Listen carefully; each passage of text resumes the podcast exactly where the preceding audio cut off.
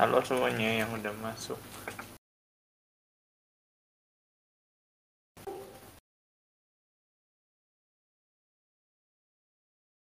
Oh, kita hari ini bareng Hana mau ngobrolin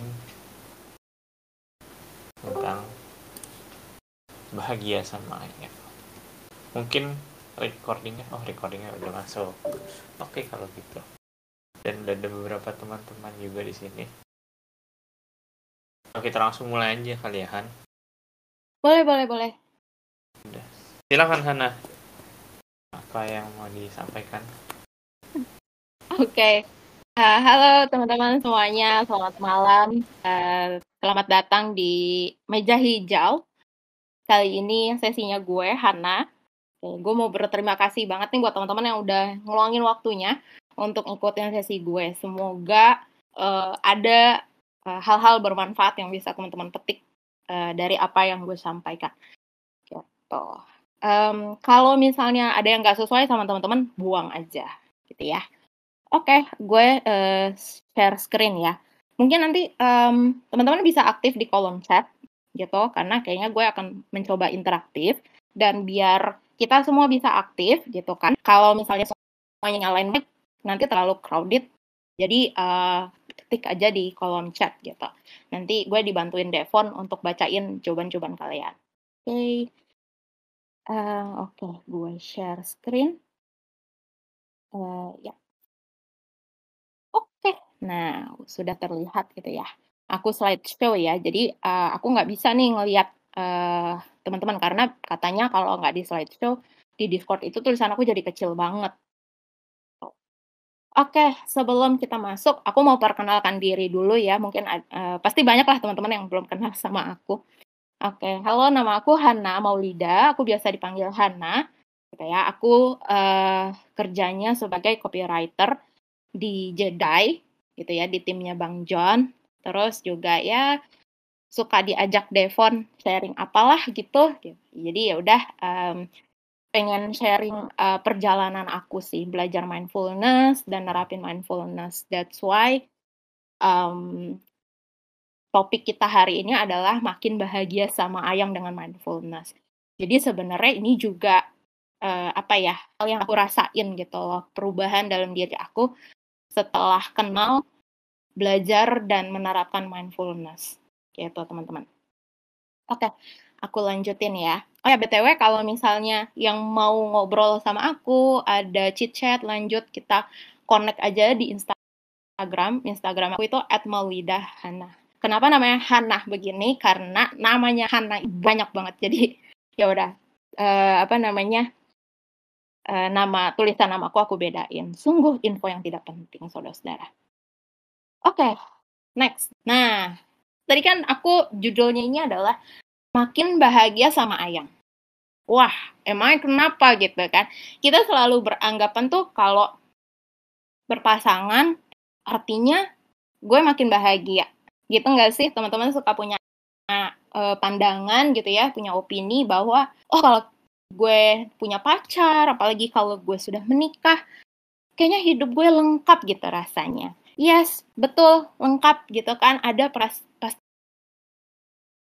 yang namanya kita berpasangan itu banyak sekali lika-likunya gitu ya.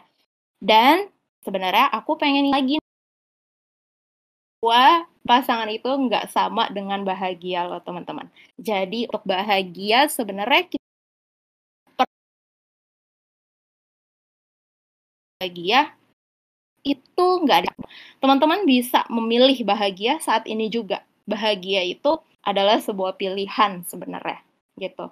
Karena itu sebuah perasaan ya, gitu kan.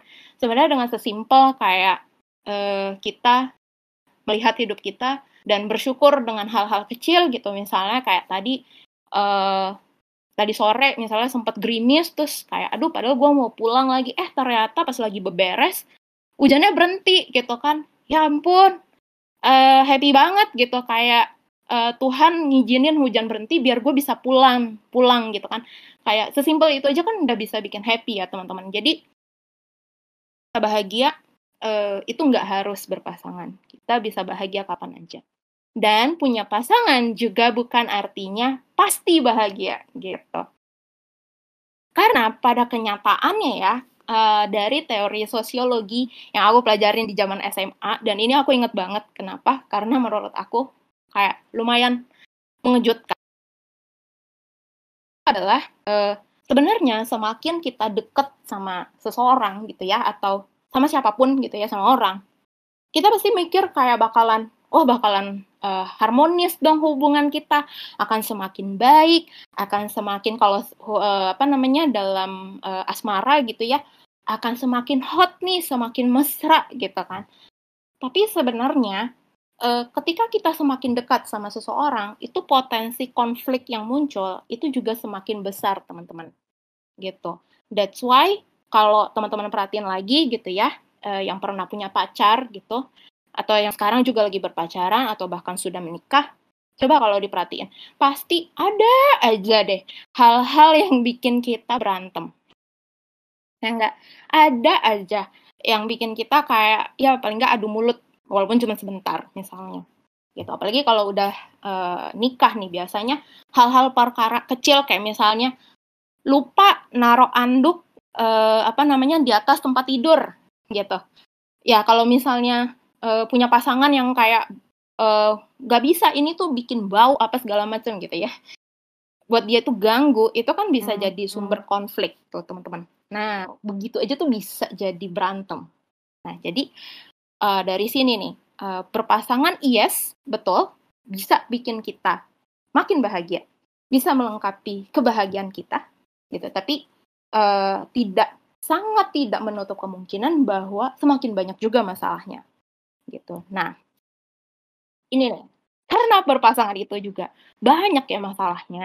Nggak cuma berpasangan sebenarnya, dalam setiap relationship gitu ya, kita ke keluarga, kita ke temen gitu kan, kita dengan uh, teman-teman kantor gitu kan, pasti ada aja konflik-konflik yang terjadi. Nah, biasanya nih menurut teman-teman, apa aja sih sumber masalah dalam relationship? Apa sih ininya? Devon, Devon bisa bantuin gue, Fon. Untuk apa uh, bacain jawaban yang masuk. Teman-teman boleh tulis di chat ya. Di kenapa kenapa? Hijau. Ya, boleh chat di meja hijau teman-teman. Oh iya, benar-benar chatnya di meja hijau ya teman-teman, jangan di section relationship. Nanti Devon nggak bisa lihat. Oke, ada pertama dari Debbie, keegoisan. Ya, Dua dari okay. dari Titi, komunikasi yang salah tangkap, miskom ya. Ya, Oke. Ya apa lagi? Lagi nggak? Lagi nggak? Trauma inner child dari Debbie. Waduh, berat banget. Masalah kalau gue sumber masalah dalam relationship adalah nggak ada pacarnya. Loh. Iya juga sih betul ketika kita pengen pacaran tapi nggak punya pacar jadi masalah juga ya. Iya. Tuh, uang, finansial. Uang, oke. Okay. Yes. Oke. Okay. Benar banget. Jadi semua yang teman-teman tadi omongin itu benar banget.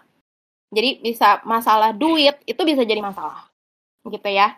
Bahkan dari zaman pacaran aja itu kan masalah uang bisa jadi masalah gitu kan. Ya se, se, se simple kayak siapa yang bayar nih kalau kita hangout berdua gitu kan misalnya kalau lagi pacaran di kafe pacaran di luar siapa yang bayar gitu kan kalau misalnya kita nggak punya kesamaan visi uh, bukan kesamaan visi sih ya maksudnya kesamaan pendapat gitu uh, ya bisa jadi itu jadi masalah gitu kan nggak usah di miskom wah ini sering banget miskom gitu terus jangankan bukan hanya miskom tapi kayak susah mengkomunikasikan wah pokoknya uh, masalah komunikasi itu rumit banget dalam relationship. Terus tadi apalagi inner child. Ya, itu bisa banget jadi masalah. Karena mungkin kita punya ekspektasi-ekspektasi terhadap pasangan.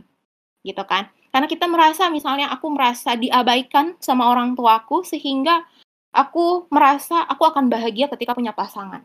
Dan pasangan itu harus bisa membahagiakan aku gitu.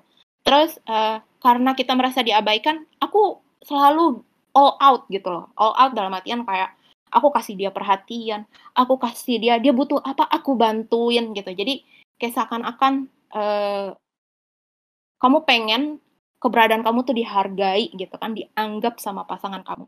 Sehingga kamu tidak lagi merasa diabaikan. Jadi kan itu seperti inner child ya. ya ada kebutuhan diri yang tidak terpenuhi sehingga kita berekspektasi pasangan kita yang gitu. Nah, tadi jawaban-jawaban tadi dan uh, itu semua yang teman-teman sebutin tuh benar banget. Itu sumber masalah dalam relationship. Nah, oke. Okay. Karena aku hari ini akan membahasnya dengan mindfulness gitu ya, aku pengen tanya lagi nih ke teman. Kalau teman-teman dengar kata mindfulness, apa pertama kali kata? Meditasi. Meditasi, oke. Okay. Bernafas. Mm -hmm. Sadar. Sadar. Air terjun. Menerima seapa adanya kita masih nunggu nih Han gini. Sadar akan apa pun yang dilakukan. Bertapa. Menyadari. Tenang. Masih ada yang typing. Yoga. Kalau sebelum yoga namanya prayoga. Ada. Di, di sini kini. Ya. Di sini kini, yes. Oke, okay. masih ada lagi nggak, Fon? Masih ada yang lagi typing nih. Kita tunggu. Yuk. Ya. Apa nih? Apa nih? Ayo. Ah, penasaran. Ya udah, lanjut aja dulu dahan. Kalau gitu. Itu aku setuju banget sama uh, teman-teman yang sebutin tadi gitu ya. Tapi untuk bertapa nggak harus bertapa sih sebenarnya.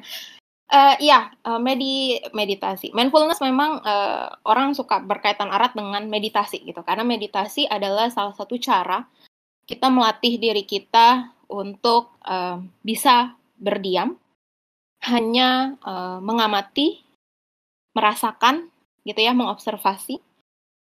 Uh, itu salah satu cara kita melatih diri kita untuk bisa uh, mengamati, gitu. Karena hidup di zaman apalagi kita sekarang uh, dipaksa untuk apa-apa serba cepat gitu ya harus responnya juga harus cepat gitu kan harus saset apa set set set was was was gitu ya.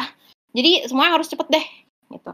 Padahal sebenarnya um, kita tuh butuh jeda gitu. Untuk apa? Untuk bisa merespon dengan baik gitu. Untuk bisa mencerna bisa memproses kejadian-kejadian situasi kondisi apa yang sebenarnya sedang terjadi gitu ya. Untuk bisa detach dengan hal hal-hal internal ataupun uh, semua hal-hal yang mempengaruhi diri kita. Dan untuk menyadari sebenarnya apa sih yang aku rasakan.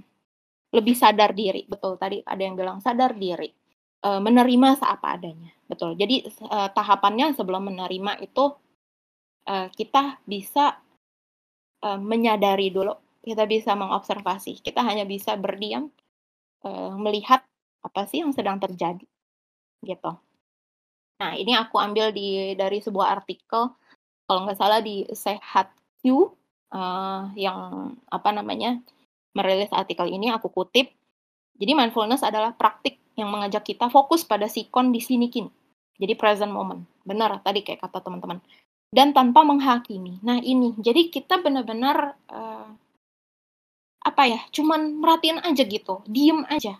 Oke, hanya merasakan hanya merasakan, "Oh, oke, okay, um, ada kejadian ini." Aku ngerasa sesek dadaku. Sesek banget gitu.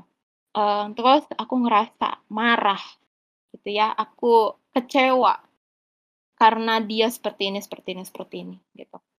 Jadi kita hanya memproses itu semua, nggak usah dijudge apakah perasaan aku ini valid apakah oh aku nggak boleh ngerasa kayak gini. Oh nggak seharusnya orang itu berlaku seperti itu pada aku. Oh dia itu terlalu uh, sadis misalnya gitu. Atau eh dia tuh baik banget sih sampai kelihatannya bodoh gitu kan. Nggak usah nggak usah dihakimin. Udah kita cuman diem aja.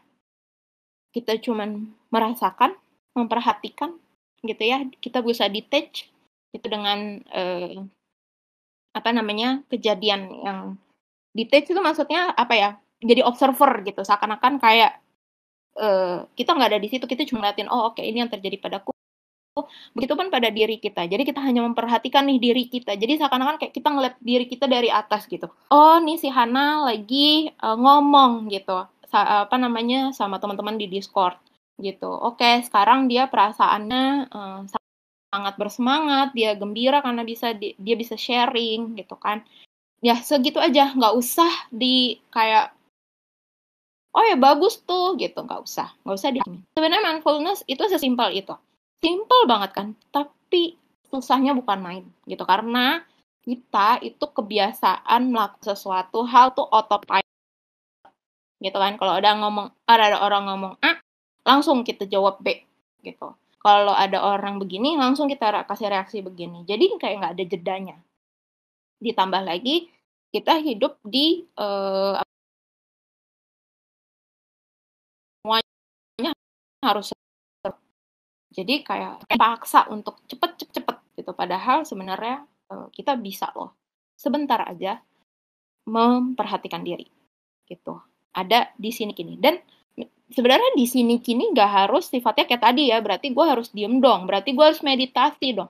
Enggak gitu. Latihan awalnya emang meditasi, tapi berikut berikutnya itu bisa kok kayak uh, hanya merasakan gitu. Oh iya, gue lagi sekarang nih, gue lagi makan. Ya rasain makannya gitu kan uh, apa namanya, oh ini rasanya asin, uh, misalnya gitu. Terus habis itu gue cobain, oh oke okay, gue uh, masukin lah ke apa, gue colek ke kecap lah gitu, kayak akan lebih enak. Oh ternyata kecapnya kemanisan, um, gue nggak terlalu suka. Sebenarnya uh, apa namanya menyadari apa yang sedang kita lakukan gitu. Pikiran kita fokus di present moment di saat ini gitu. Nah tadi yang gue contohin itu bisa dibilang mindful eating gitu ya gitu. Jadi uh, kita berusaha menyadari setiap hal yang kita, lakukan. Oke okay. um, terus berikutnya. Nah itu tadi mindful. Jadi intinya uh, teman-teman udah kebayang ya menerapkan mindfulness tuh kayak gimana di kehidupan sehari-hari. Nah saat kita mindful tadi gitu ya kita menyadari apa yang kita lakukan kita menyadari apa yang terjadi di dalam diri kita. Kita menyadari sebenarnya situasi ini kayak gimana sih? E, kejadiannya, kondisinya tuh seperti apa sih gitu. Nah, ketika kita mempraktikkan itu dalam relationship, kapan praktikinnya? Saat berkomunikasi. Ya tentu aja saat berkomunikasi biasanya. Saat kita ketemu sama e, pasangan kita, sama orang tua kita gitu ya. Sama siapa pun gitu. Terus saat kita ngobrol, kalau kitanya mindful, itu banyak banget manfaatnya, teman-teman. Ini kalau aku aku mau mengkhususkan dulu ya, teman-teman, ke arah e, berpasangan. Either itu sama pacar atau sama e, apa e, suami atau sama istri kamu. Nah, pertama ketika mindful, kita lebih paham sama diri kita. Yang aku bilang tadi gitu kan ya. Jadi kita dengan mindful itu kita kasih jeda ke diri kita untuk memproses ini apa ya yang sedang terjadi, apa ya yang aku rasakan gitu. Nah, kalau aku biasanya itu lebih kayak misalnya nih, uh, paling gampang itu adalah ketika kita emosi kan. Kalau kita emosi itu kayak bawaannya tuh uh, autopilot banget pengennya apa? Misalnya um, kamu kalau lagi emosi biasanya ngapain? Uh, ngebentak atau uh, mukul misalnya atau kamu ngapain diem itu kan kita biasanya ada pola-pola seperti itu ya gitu ya nah itu biasa uh, un kita tuh harus berusaha untuk uh, stop keluar dari si pola tersebut keluar dalam artian kayak coba deh uh, kasih diri lo waktu jeda gitu ya jadi ketika uh, apa namanya uh, pasangan lo nih bikin lo sebel gitu ya, bikin lo kesel, bikin lo uh gitu ya, dongkol gitu kan. Atau bikin lo sedih. Coba lo uh, jangan langsung kalau di otak kita kan biasanya kayak dasar lo apa gitu kan. Apa namanya langsung isinya tuh langsung asumsi, isinya tuh langsung apa namanya pengen aja gitu. Lah langsung deh tabrak aja tuh gitu kan. Coba deh untuk stop dulu, stop dulu. Oke. apa sih yang sedang terjadi? Oke, dia ngomong kayak gini, misalnya dia bilang, eee, "Eh, baju kamu kurang bagus tuh," misalnya gitu, sedangkan kita tuh kayak, "Ya anjir ini baju gue beli mahal loh," gitu. "Kok dibilang kurang bagus sih?" Gitu kan. Kesel nih misal. Terus kayak, bentar deh, oke, gue kesel nih, lo bilang baju gue nggak bagus gitu kan. Eee, terus habis itu, oke, gue kesel, oke, terus, eee, nah, biasanya misalnya kayak kita nih biasa eee, nah, efek refleksnya kita adalah marah gitu ya, misalnya marahnya adalah, "Ih, masa sih nggak bagus ini tuh gue beli mahal loh, bla bla bla," misalnya langsung gitu ya, langsung nyemprot gitu. Nah, coba deh untuk stop dulu, jangan langsung ngomong. Tapi kayak, oke dia bilang ini dan gue marah. Oke, eee, respon terbaik apa yang bisa gue berikan gitu. Jadi setelah kamu ngerasain, kamu tahu apa yang kamu rasakan di dalam diri, gitu ya. Terus kayak, "Oh, dia bilang baju gue nggak bagus, kenapa?" Gitu kan. Ya lo bisa tanya gitu kan, "Kenapa menurut lo nggak bagus?" Gitu. "Dari mananya nggak bagus?" Gitu. "Ini kata teman-teman aku oke-oke aja kok, bajunya cocok kok, eee, size-nya sesuai kok sama ukuran aku." Gitu misalnya. Terus warnanya juga nggak nabrak, apa segala macam gitu. "Kenapa kamu bilang nggak bagus?" Gitu. Nah, itu kan kita bisa cari tahu dari dia.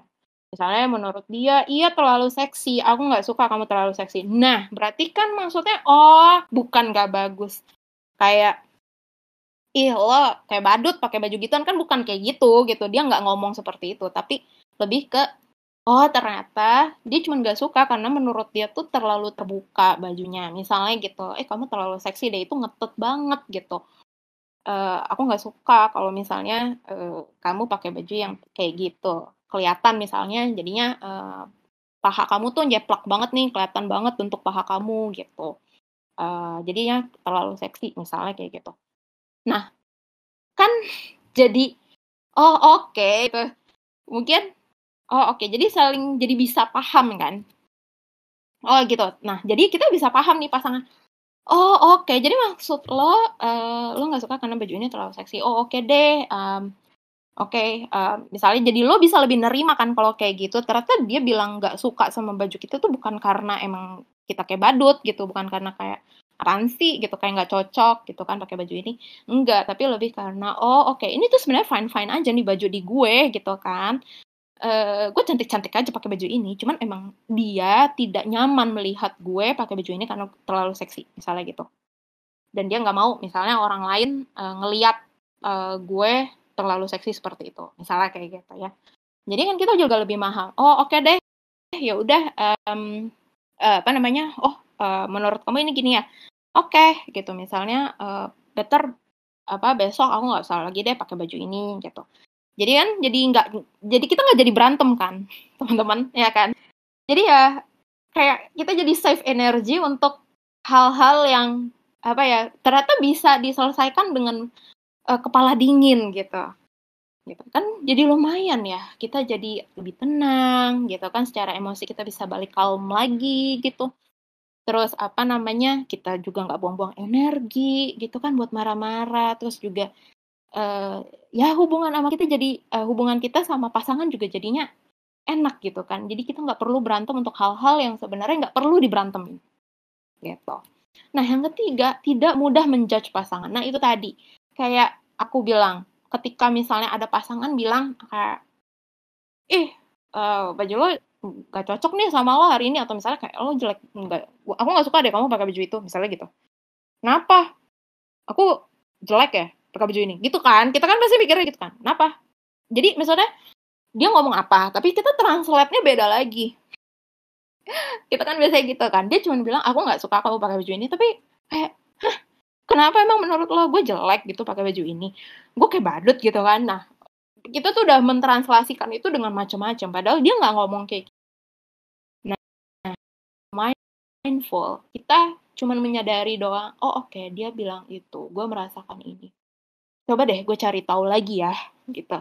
Sebenarnya apa sih apa sih yang bikin dia nggak suka? Nanya gitu kan, tadi.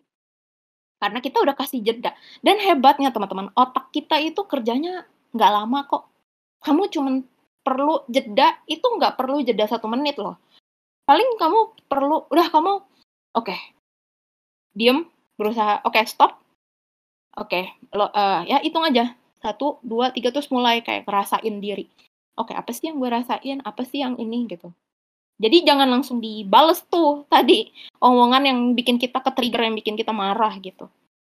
Kayak gitu aja. Terus abis tuh baru kan bisa oh ternyata begini oh ternyata begitu. Ternyata jadi kita juga nggak mudah ngejudge pasangan kita.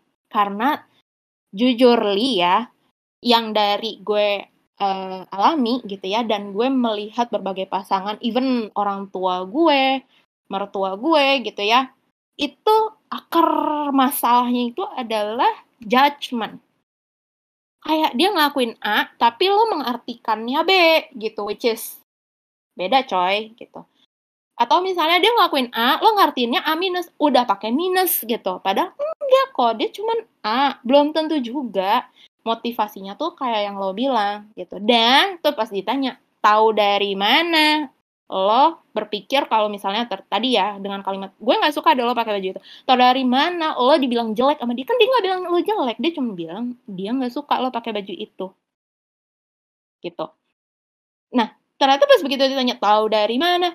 Iya menurut lo aja. Dia kan ngomong kayak gitu artinya bla. Jadi tidak ada konfirmasi sama sekali langsung ngejudge dan itu adalah dalam pikiran doang, pikirannya dia dia jadikan realita. Ini sering banget terjadi dan bikin runyam relationship, jujur li.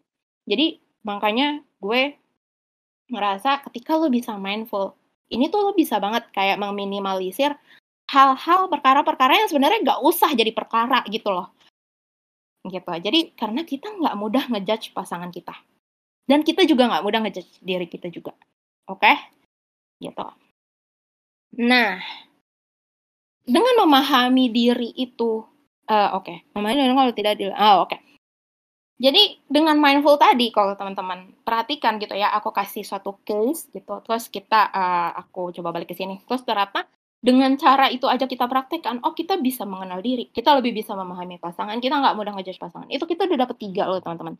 Nah di mana tiga hal ini sebenarnya? Itu adalah melatih self awareness juga.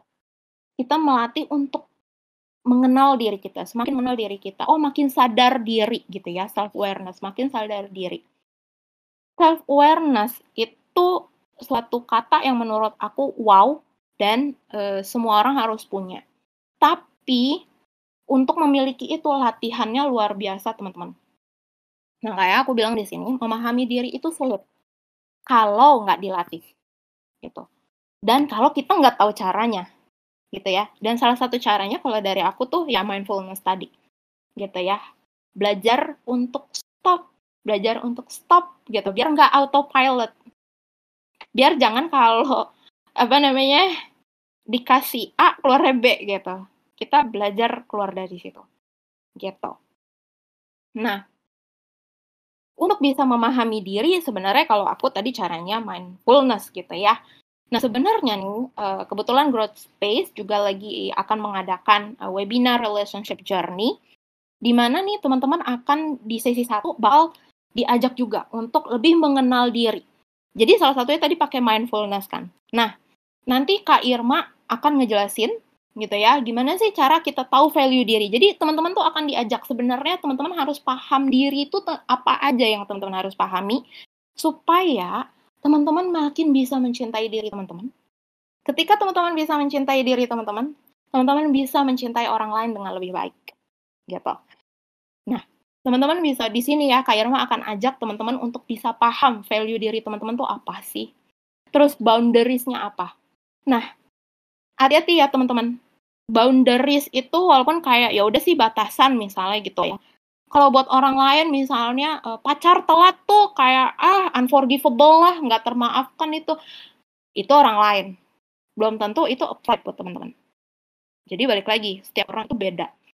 That's why kita di sini belajar bukan berdasarkan apa kata orang tapi kita belajar melihat ke diri kita sebenarnya apa sih batasan-batasan yang menurut aku masih oke okay, aku bisa terima yang ini aku kayak, uh, oke, kalau lo ngelakuin sekali, dua kali, gue masih nggak apa-apa, tapi begitu tiga kali gue akan tegur lo.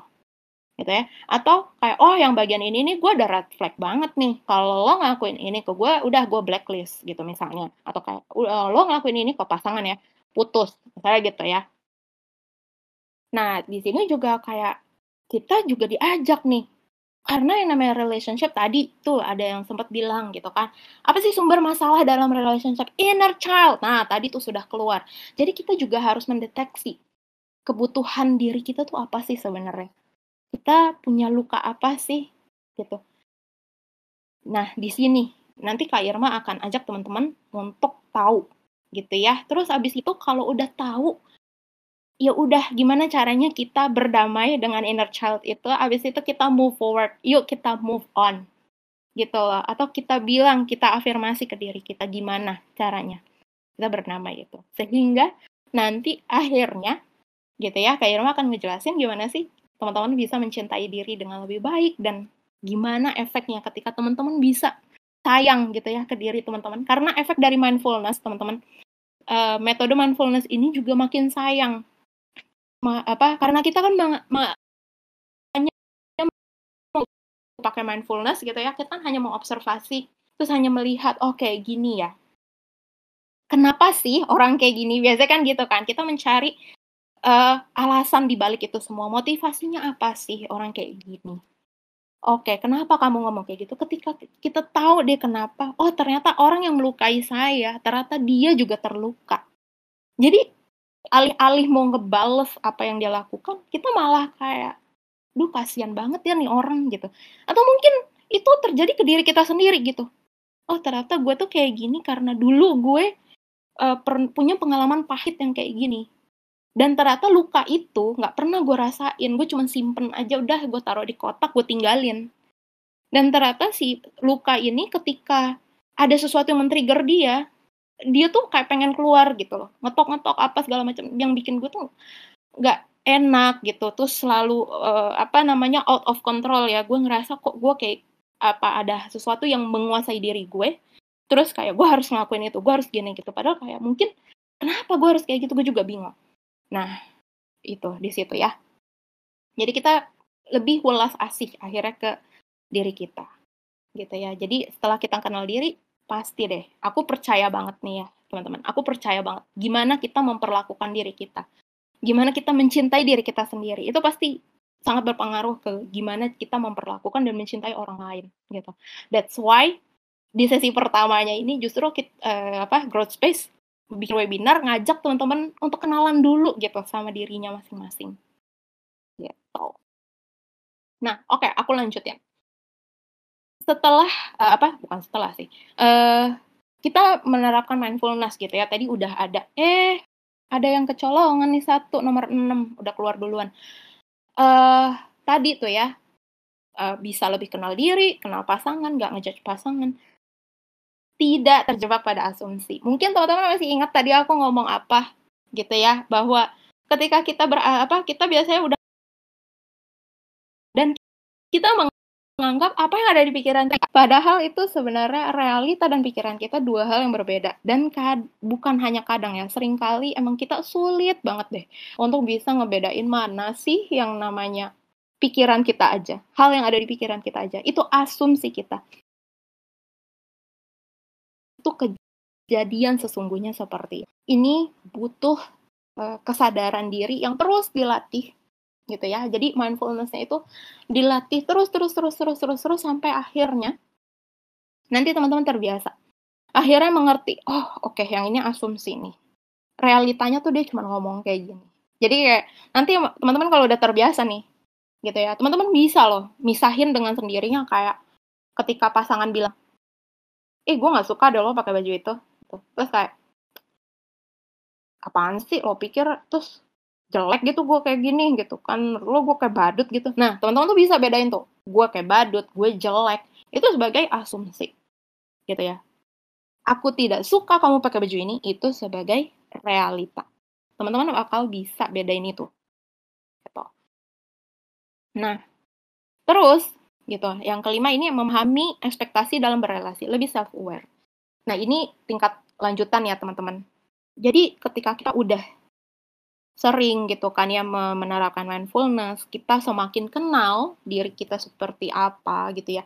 Terus ditambah lagi kalau kita ikutan webinar yang memang uh, memberikan realita-realita gitu kan, uh, realita-realita di sini maksudnya bisa uh, apa uh, pembicara ini memberikan kita uh, survei misalnya banyak pasangan ternyata yang melakukan seperti ini gitu klien-kliennya dia tuh seperti ini gitu ya atau misalnya dari teori gitu ya jadi teman-teman tahu ilmunya nih ketika teman-teman tahu ilmunya, oh ternyata dalam teori psikologi ada kayak gini ya, oh ternyata dalam sebuah penelitian ditemukan seperti ini ya. Itu bisa kita refleksikan ke diri kita sendiri teman-teman. Gitu. Jadi, oh ekspektasi gue apa ya gitu. Nah kayak tadi tuh yang aku pakai buat opening, bisa jadi nih gitu ya, harapan kita berpasangan itu supaya kita makin bahagia. Biasanya kalau harapan kita makin bahagia, Berarti biasanya tuh ya, alam bawah sadar kita bilang pasangan kita yang harus membahagiakan kita. Jadi kita menggantungkan kebahagiaan kita di diri pasangan kita. Itu tugas lo bahagiain gue. Gitu teman-teman. Nah, kalau misalnya itu nggak pernah dikupas kan, karena self awareness ini tuh kayak bom bombay. Jadi kayak kalau lo kupas, ada lagi, lo kupas, eh ada lagi gitu. Jadi kayak oh ternyata gue gini ya. Oh ternyata gue gini ya gitu. Jadi kalau teman-teman tahu ilmunya kalau teman-teman tahu uh, apa namanya perspektifnya gitu ya ini tuh bakalan kita akan lebih mudah uh, mengenali diri kita sendiri gitu. Jadi akhirnya kita lebih tahu oh ternyata ekspektasi gue ketika berhubungan gini. Oh ternyata tujuan gue menikah berpasangan itu seperti ini akhirnya ketemu teman-teman gitu Terus uh, tadi uh, terakhir ini meningkatkan self love. Itu tadi ya karena kita jadi berwelas asih ke diri kita sendiri. Gitu. Dengan mindfulness. Gitu. Kita bisa berempati ke diri sendiri, kita bisa berempati ke orang lain. Jujur ini yang ngubah gue banget. Dulu gue orangnya kayak uh, wah, otomatis banget sih. Parah. Kalau ada orang, uh, gue tuh orangnya gampang marah. Yang bikin gue kesel ya pas gue marahin gitu. dan gue berusaha nerapin gitu ya dan alhamdulillah juga gue punya support system yang kayak uh, ngingetin gue gitu ya sebenarnya suami gue ya kayak ayo dong lebih mindful dong gitu misalnya kayak aduh uh, apa jangan langsung marah dong gitu jadi kayak uh, dia berusaha ngerem gue lah nah di sisi di di situ gue kayak gue nggak marah tapi gue tuh justru emang orang yang gue orang yang cocok kebetulan dengan tough love. Jadi maksudnya gue melihat kalau ada orang um, memberikan gue kritik atau memberikan gue feedback negatif, tapi isi dari feedbacknya itu adalah sebuah kritik yang membangun, yang bikin diri gue baik lagi, uh, lebih jadi bisa jadi lebih baik lagi. Gue akan telan tuh pil pahit, gitu. Gue akan terima gitu, dan gue akan berusaha untuk mengubah, untuk berusaha, oke, okay, gue pelan-pelan, uh, gue nggak boleh kayak gitu lagi ya, gue ubah gitu. Nah, akhirnya jadi ya itu meningkatkan self love, gue juga makin sayang ke diri gue. Gitu. Ternyata itu sangat berpengaruh ke gimana gue akhirnya memperlakukan orang lain gitu. Gitu sih. Nah,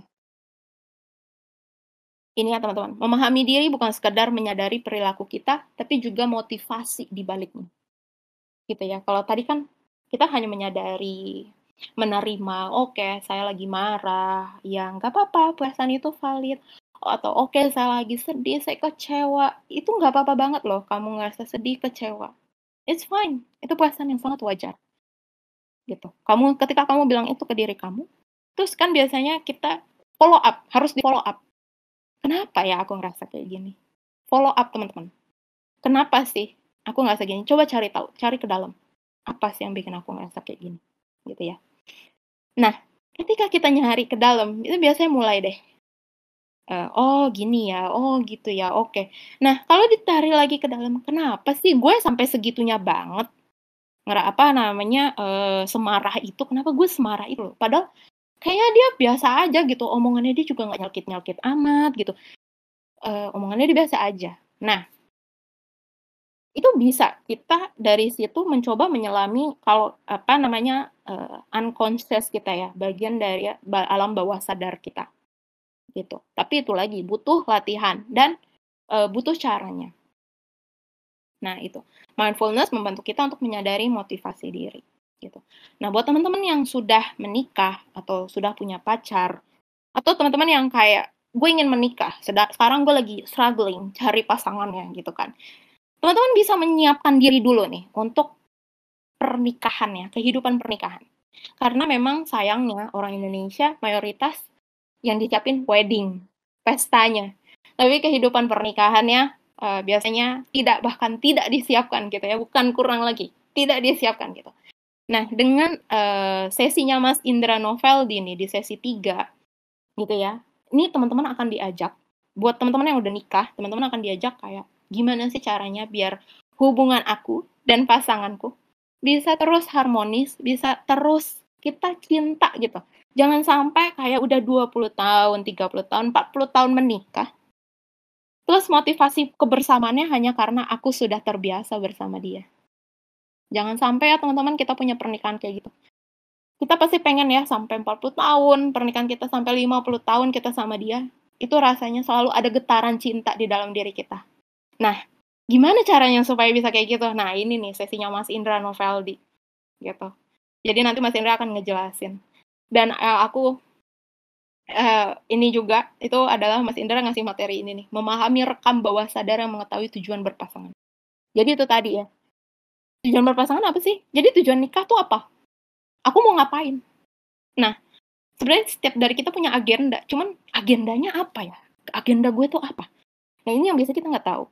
Nah saya sih sama Mas Indra ini teman-teman akan bisa mencari gitu. Jadi agenda gue menikah apa ya? Tujuan gue nikah apa ya? Gitu. Mas Indra akan bantu teman-teman. Dan yang serunya nih teman-teman nih bisa tanya langsung sama Mas Indra. Bisa kayak uh, curhat boleh deh gitu. Karena Mas Indra bilang nanti sesinya dia akan semi coaching teman-teman. Gitu. Dia slide-nya nggak terlalu banyak tapi dia pengen teman-teman tuh dapat banyak gitu. Jadi teman-teman bisa nanya bisa bisa curhat apa segala macam. Jadi lah akan tumpahkan ke Mas Indra. Gitu ya. Kita biar uh, Mas Indra bayar. Kita ini so, Mas Indra seorang konsultan pernikahan gitu ya. Which is kalau teman-teman ke marriage counselor harganya lumayan dong. Mendingan kita belajar bareng-bareng di sini lebih murah gitu ya. Nah terus yang terakhir itu cara melakukan proses reprogramming relationship. Mungkin teman-teman nanya kayak reprogramming relationship itu apa sih gitu ya. Sesimpel gini teman-teman. Teman-teman kalau ditanya gitu ya lu mau nggak punya kehidupan pernikahan kayak bapak ibu lo? Gitu ya. Nah pas kemarin nih Mas Indra nanya ke aku kayak gitu terus aku bilang nggak mau. Terus Mas Indra nanya tahu nggak yang mana yang mau dibenerin? Enggak terus kalau terus ada ada temanku bilang tahu gitu. Oke okay, kalau udah tahu tahu nggak cara ngebenerinnya gimana? Nah tahu nggak how to make it better? Gitu ya. Nah di sini Mas Indra akan ngejelasin gimana sih caranya. Kita bisa menjadi pasangan yang lebih baik gitu ya. Mungkin kita ngerasa ah relationship bapak ibu kita tuh ah nggak asik lah gitu. Gue nggak mau lah punya relationship kayak mereka gue mau jadi lebih baik. Nah mau jadi lebih baik yang seperti apa? Nah itu yang akan Mas Indra kasih ke kita Oke. Um, dari situ gitu ya, kalau kita udah tahu gitu kan, gimana sih cara merawat cinta, kita um, apa namanya tahu apa yang kita mau, tujuan kita menikah itu apa. Nah, kita juga bisa nih ngelihat, oh oke, okay. berarti hubungan aku dan pasanganku udah sehat belum ya, gitu kan? Kita perlu tahu itu juga kan. Siapa tahu sebenarnya kita nih agak-agak kurang sehat nih kayaknya oh gue kayaknya um, agak kurang uh, bagus nih gitu. Nah itu bisa nanti teman-teman pelajarin di sesi berikutnya yaitu facing and break the unhealthy relationship gitu ya. Walaupun being mindful itu bisa kita terapkan dan membantu kita jadi pribadi yang lebih baik, akan lebih baik lagi kita memahami seperti apa hubungan yang sehat dan menyadari attachment style kita. Nah, itu tadi ya teman-teman. Jadi, mindfulness ini kalau aku kasih tuh framework aja. Ini kamu bisa latih kamu latih ini basic praktis basic praktisnya gitu loh praktek dasarnya gitu. Tapi sebenarnya ada ilmu-ilmu lainnya yang teman-teman harus tahu gitu. Supaya apa? Biar kehidupannya teman-teman juga jadi lebih baik gitu. Relationship teman-teman juga bisa jadi lebih bagus gitu. Nah salah satunya adalah dengan uh, apa namanya untuk tahu nih oh relationshipku sehat nggak ya? Gitu. Dan salah satunya attachment style. Jangan-jangan gitu ya aku yang seperti ini, cara menjalankan relationshipku itu ada kayak dengan attachment style yang aku punya. Yang which is itu sebenarnya mungkin akan terikat lagi sama inner child traumanya kita. Nah, jadi kan kelihatan lagi tuh. Jadi kayak kita bisa wah ngubek-ngubek lagi nih isi diri kita kayak apa gitu kan ya dan bagaimana kita fixing and harmonizing uh, our relationship gitu ya. Gitu. Nah, oke. Okay. Dari sini aku mau bilang ke teman-teman bahwa kenapa ini semua penting ya teman-teman kita lakukan. Dan ilmu-ilmu ini penting kita ketahui karena ini aku konteksnya pernikahan ya. Pernikahan teman untuk punya pasangan yang mana pasangan itu teman-teman jadikan teman hidup gitu ya. Baik itu teman-teman mau ikat dalam suatu ikatan resmi yang bernama pernikahan ataupun tidak. Gitu ya. Sejatinya yang namanya uh, relationship, kebahagiaan dalam relationship atau um, punya relationship yang ideal itu bukan suatu hal yang kita bisa lakukan hari ini and then besok kita achieve and then selesai. Nggak kayak gitu. Tapi suatu hal yang itu perjuangan kita terus lakukan setiap hari kita lakukan gitu ya. Untuk jadi lebih baik lebih baik lagi. Untuk pasangan kita untuk diri kita juga sehingga relationship kita itu terus-terusan gitu loh kita ngerasain happy-nya terus-terusan gitu. Kita merasa ketenangan batin. Kalau orang Islam gitu ya dari agamaku uh, menikah itu kalau teman-teman pasti sering ya doanya ya teman-teman kalau ada yang nikah bilang ya semoga pernikahannya jadi sakinah mawaddah warahmah. Sakinah artinya ketenangan batin. Gimana caranya pernikahan bisa menjadi sebuah uh, apa ya cara untuk mencapai ketenangan batin? Yaitu dengan cara seperti tadi teman-teman. Gitu. Jadi teman-teman usaha terus gitu. Nggak ada achievement uh, kayak kita mau apa sekolah gitu ya. Udah dapat gelar nih S1 gitu kan. S2 S3 S3 udah mentok nggak ada sekolah lagi. S4 udah stop selesai perjuangannya. Enggak teman-teman. Pernikahan itu selama teman-teman masih bersama-sama pasangan teman-teman. Untuk bisa mewujudkan pernikahan yang memberikan ketenangan batin itu usahanya terus sampai ajal menjemput gitu. Nah ini yang aku mau masuk ke sini juga. Becoming the right partner. Orang suka ngerasa becoming the right partner means adalah oke okay, kayak wow he's the one gitu. Wow she's the one buat gue. Oke okay, gue mau nikah sama lo. And then he's the right partner for me. At that time yes. Gitu. Waktu itu iya. Tapi ke depannya apakah dia tetap menjadi becoming the right partner belum tentu. That's why aku balik lagi ke atas. Pernikahan adalah sekolah sumur hidup gitu ya. Jadi usahanya terus menerus teman-teman. Jadi cara untuk kita becoming the right partner gitu ya. Itu ya usahanya terus gitu. Kenapa? Karena manusia senantiasa berubah gitu. Yang berarti kita juga harus berubah. Jangan cintai pasangan kita apa adanya cintai dia ada apanya gitu kan. Jadi biar apa? Biar kita maju ke depan kata tulus gitu ya biar kita maju ke depan biar kita jadi pribadi yang lebih baik gitu Nah, jadi becoming the right partner bukan usaha yang berhenti ketika ijab kabul terjadi, tapi sebuah usaha seumur hidup demi mewujudkan pernikahan yang sakinah, mawaddah, warahmah. Sakinah tadi kan tenang batin. Nah, mawaddah, warahmah mungkin teman-teman taunya kayak iya ya udah mawaddah cinta yang bermanfaat. Rohmah sayang. Udah, oh ya udah cinta gitu. Yang penting cinta deh lu uh, biasanya dengan tenang batin. No, it's not that simple. Cinta itu nggak menjamin apa pun teman-teman Cinta yes, dia basicnya. Cinta itu basic, cinta itu modal. Tapi kalau cinta ini nggak kita jaga, nggak kita uh, apa namanya nurturing gitu ya, dan uh, kita sama-sama usaha inget teman-teman tuh berpasangan ada dua individu. It takes two to tango. Dua-duanya yang harus usaha gitu. Kalau teman-teman yang usaha, pasangan yang nggak ada usaha, emang ngapain? nggak akan berhasil gitu atau sebaliknya temen, uh, pasangannya teman-teman berusaha banget ikut webinar sana sini gitu ya berusaha ke marriage counselor ketemu psikolog ikut apalah macem-macem gitu ya tapi ya teman-teman nggak ada usahanya teman-teman ngerasa kayak kenapa sih lo emang webinar apa relationship tuh perlu belajar ya eh kan kita gini-gini aja bahagia kali gitu ya it takes two to tango gitu. Jadi kalau uh, apa namanya uh, pasangan kalian merasa ada suatu masalah, jangan kayak ngerasanya, ya udah itu masalah lo bukan masalah gue. Enggak, teman-teman. Itu masalah lo. Oke. Dengarkan. Hadir di situ. Gitu ya. Kita selesaikan bareng-bareng. Walaupun itu masalah perasaannya dia. Gitu ya. Tapi kan enggak, ada peran kita juga di situ. Oke. Berarti kalau mau bahagia, ya akunya juga harus berubah. Gitu. Oke, kamu misalnya gini. Kita ngerasa, ih sensitif banget sih lo jadi orang gitu kan ya. Masa gue bilang, uh, ih lo, gue gak suka deh lo pakai baju itu. Begitu aja nangis misalnya misalnya merasa kayak gitu ya terus kayak e, kamu nggak bisa neglect apa ya perasaan pasangan kamu gitu. Kamu terima kamu validasi perasaannya dia. Oke okay, kamu nggak suka. Kenapa? Apa kamu nggak suka ya aku ngomong kayak gitu? Ya aku minta maaf ya. Mungkin cara aku salah. Gitu. Aku validasi rangkul.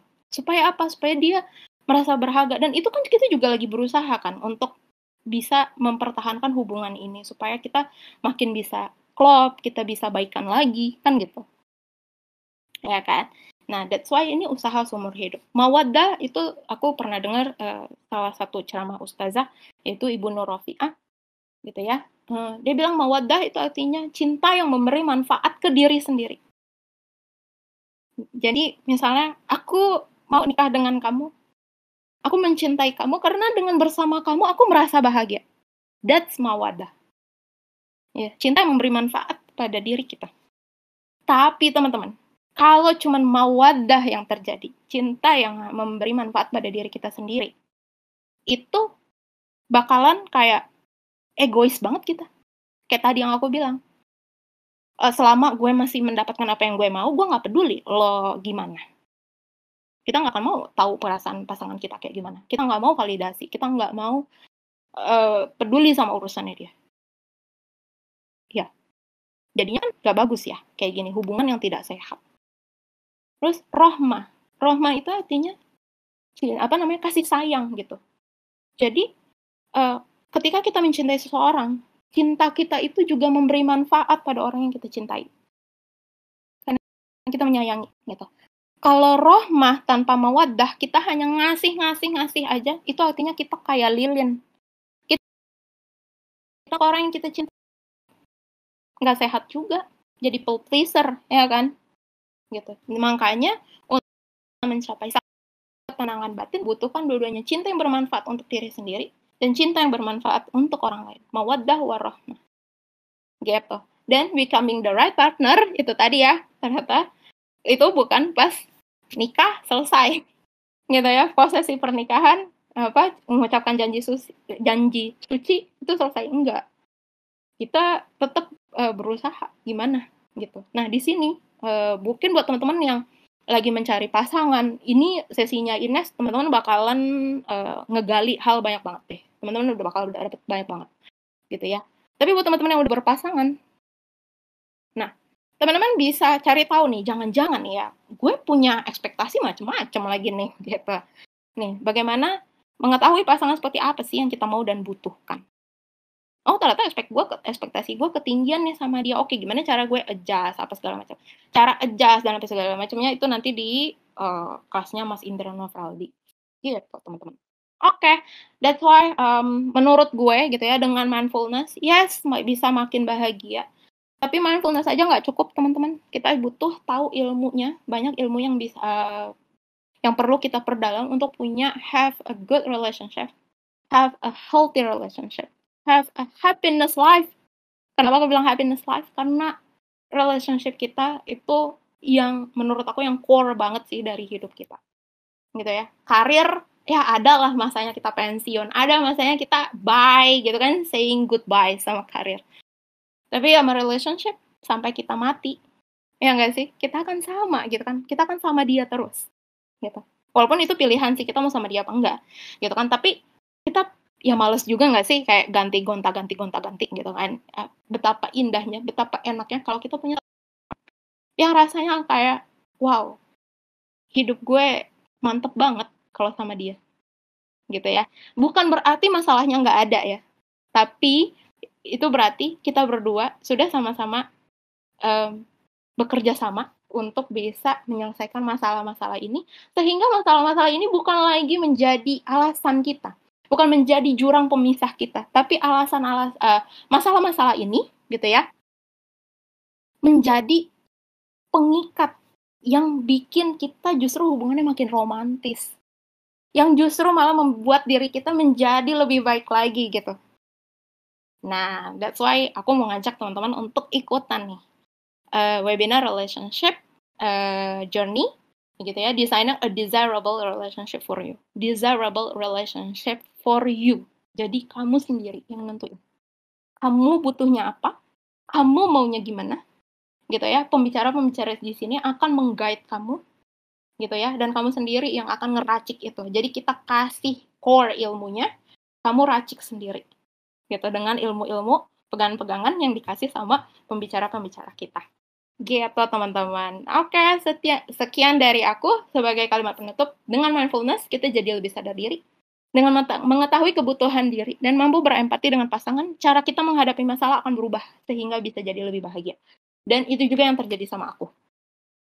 Gitu. Ketika aku bisa handling masalah dengan lebih baik, jujur aku ngerasa hidupku lebih tenang, lebih damai, uh, nggak banyak uh, keluar tenaga untuk marah-marah karena basically aku seorang pemarah. Terus sekarang kayak jadi seorang penyabar rasanya enak banget ya. Penyabar yang bukan kayak bikin dada sesek no. Tapi bener-bener tenang gitu. Oke sekian dari aku. Terima kasih udah hadir. Kalau misalnya ada yang mau nanya atau ada yang mau curhat silahkan aku balikin ke Devon ya. Aku stop share screen. Thank you Hana buat sharingnya. Nih senang banget. Adakah teman-teman yang mau tanya pengalaman Hana mungkin kali ya boleh ditanya juga kali. Adakah teman-teman kalau ada yang mau nanya boleh di meja hijau uh, apa uh, message atau open mic langsung juga nggak apa-apa. Begitu. Itu masih ada berapa menit lah? Kalau teman-teman mau nanya ini ada Almira bilang, jadi pingin Hana begini di pernikahan buat pengingat diri dan pasangan yang hadir. Aduh, apa jadi ini ya, pengkhotbah di acara iya. nikahan orang. datang, okay. datang, datang. orang.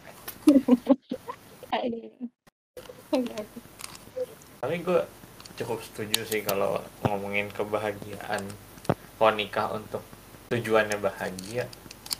Hmm, ya mungkin bakal dapet gitu tapi nggak nggak bakal tahan lama gitu. Karena yang karena gue habis baca-baca juga gitu. Dan juga merasakan mungkin konteksnya bukan tapi kebahagiaan sendiri gitu. In general. Ya ya happiness itu uh, apa ya ya fluktuatif gitu. Terus juga uh, berubah-ubah terus gitu. Ya, contohnya kayak kita pengen nih aduh lagi bad mood nih. Pengen makan es krim biar lebih moodnya naik gitu. Ya udah akhirnya tadi misalnya moodnya satu gitu misalnya. Ya. terus makan es krim moodnya uh, naik jadi 8 terus udah habis makan es krim ya udah moodnya naik 8 tapi apakah besok kita moodnya masih sama untuk ya ntar ada apa lagi ya buatnya balik lagi saya kelima gitu. Jadi kayak tadi misalkan kita tujuannya makan es krim buat bahagia gitu. Ya sementara doang. Bahkan setelah gua waktu itu ikut udah kelas-kelas gitu kalau nggak salah dua tahun doang kali yang bener-bener rasanya pernikahan itu menyenangkan. Iya sih. Ada penelitian. Benar-benar gue setuju banget kan sama ya. pendapat lo. Jadi itu kan kayak jatuhnya kayak pelarian kan? Ya. Jadi sebenarnya kita nggak tahu core-nya. Kita tuh uh, aduh gue pengen aduh masalah gue tuh banyak banget nih gitu. Gue pusing terus kayak uh, lo tadi ya jadi ya bad mood gitu kan. Terus kayak ya udah biar gue bahagia ini deh gue uh, makan es krim deh gitu. Iya bahagianya ketika makan es krim gitu. Tapi mungkin juga pas makan es krim bisa jadi kan masih kepikiran masalahnya. Hmm. terus kayak tetap tetap aja bad mood kan gitu bisa banget gitu atau misalnya sesimpel makan coklat karena coklat mengandung lalala lili yang bisa bikin bahagia gitu kan kayak ya iya gitu memang lo terbantu dengan zat-zat kimia yang ada di dalam coklat tapi apakah itu kayak bisa bikin lo twing 100% berubah gitu kan uh, nggak juga kan? Nah itu tadi. Jadi uh, balik lagi itu kan sebenarnya kalau menurut gue lebih kayak kita pelarian. Justru sebenarnya ya ini dengan mindfulness lo lebih ke oke okay, tarik napas rasain apa yang ada di dalam diri lo observasi aja. Udah sesimpel itu kan. Hmm. gitu. Lo mau ngomong apa pun apa segala macam susah. Misalnya susah banget tapi gue uh, untuk menghentikan diri seperti itu. Sebenarnya cara lainnya adalah yang kayak pernah lo lakukan for journaling. Itu itu bisa bikin nih si otak kita tuh stop kayak eh bentar bentar bentar bentar nih gue menulis sesuatu nih bentar uh, apa nih gue menulis apa gitu kan. Nah jadi kita merangkai kata kan di situ. Nah ketika kita merangkai kata kita paksa otak kita hati kita untuk stop terus akhirnya kita bisa ngerasain tuh oh gue sebel banget gitu atau kayak aduh ya ampun gue kecewa banget karena gue gagal gitu. Atau misalnya oh gue kecewa banget ke ternyata gebetan gue lebih milih uh, si A ketimbang gue gitu. Ternyata dan tanpa gue tahu mereka sudah deket kayak gitu gitu ya gue pikir tuh buat gue gitu dia uh, apa namanya dia belum punya apa-apa. Kan maksudnya jadi terurai itu si benang kusut itu. Gitu. Kalau teman-teman nggak bisa apa ya maksudnya susah banget nih. Untuk stop diem gitu. Nah itu bisa pakai journaling nah meditasi itu di mana perannya gitu? Iya meditasi itu perannya di situ teman-teman. Kalau teman-teman biasa meditasi gitu ya at least lima menit diem sehari gitu lima menit wah teman-teman rasain aja meditasi lima menit kayak gue nggak ngapa-ngapain jir susah ternyata gitu. Nah itu. Kalau kita bisa kayak gitu bisa maksudnya uh, kita membiasakan diri dengan meditasi dulu awalnya gitu ya baru nanti kita biasa membiasakan diri untuk kalau ada sesuatu yang terjadi, kalau ada sesuatu hal yang men-trigger gue, tolong Hana stop dulu gitu. Bilang ke diri lo, tolong stop dulu. Gitu. Nah, itu cara latihannya ya dengan meditasi. Gitu. Kalau kalian mungkin bertanya-tanya ya, meditasi ini hubungannya apa sih sama mindfulness sama yang tadi-tadi itu? Ya itu itu itu latihan basic utamanya. Untuk bisa menyadari itu semua gitu. Tapi kalau teman-teman kayak ngerasanya aduh enggak deh. Gue walaupun udah latihan meditasi apa segala macem gitu ya terlalu ruwet gitu. Kayak aduh bising banget nih apa yang ada di diri gue journaling gitu. itu sih Van dari aku. Oke mungkin kalau nggak ada pertanyaan kita udahin dulu aja kali ya? Boleh. Thank you Hana. Buat eh. apa uh, hari ini kasih tahu tentang ya bagaimana cara makin bahagia dengan ayah dengan mantu. Thank you juga teman-teman yang udah hadir sini. Sesinya gue tutup ya rekamannya sampai jumpa. Thank you banget teman-teman. Sampai jumpa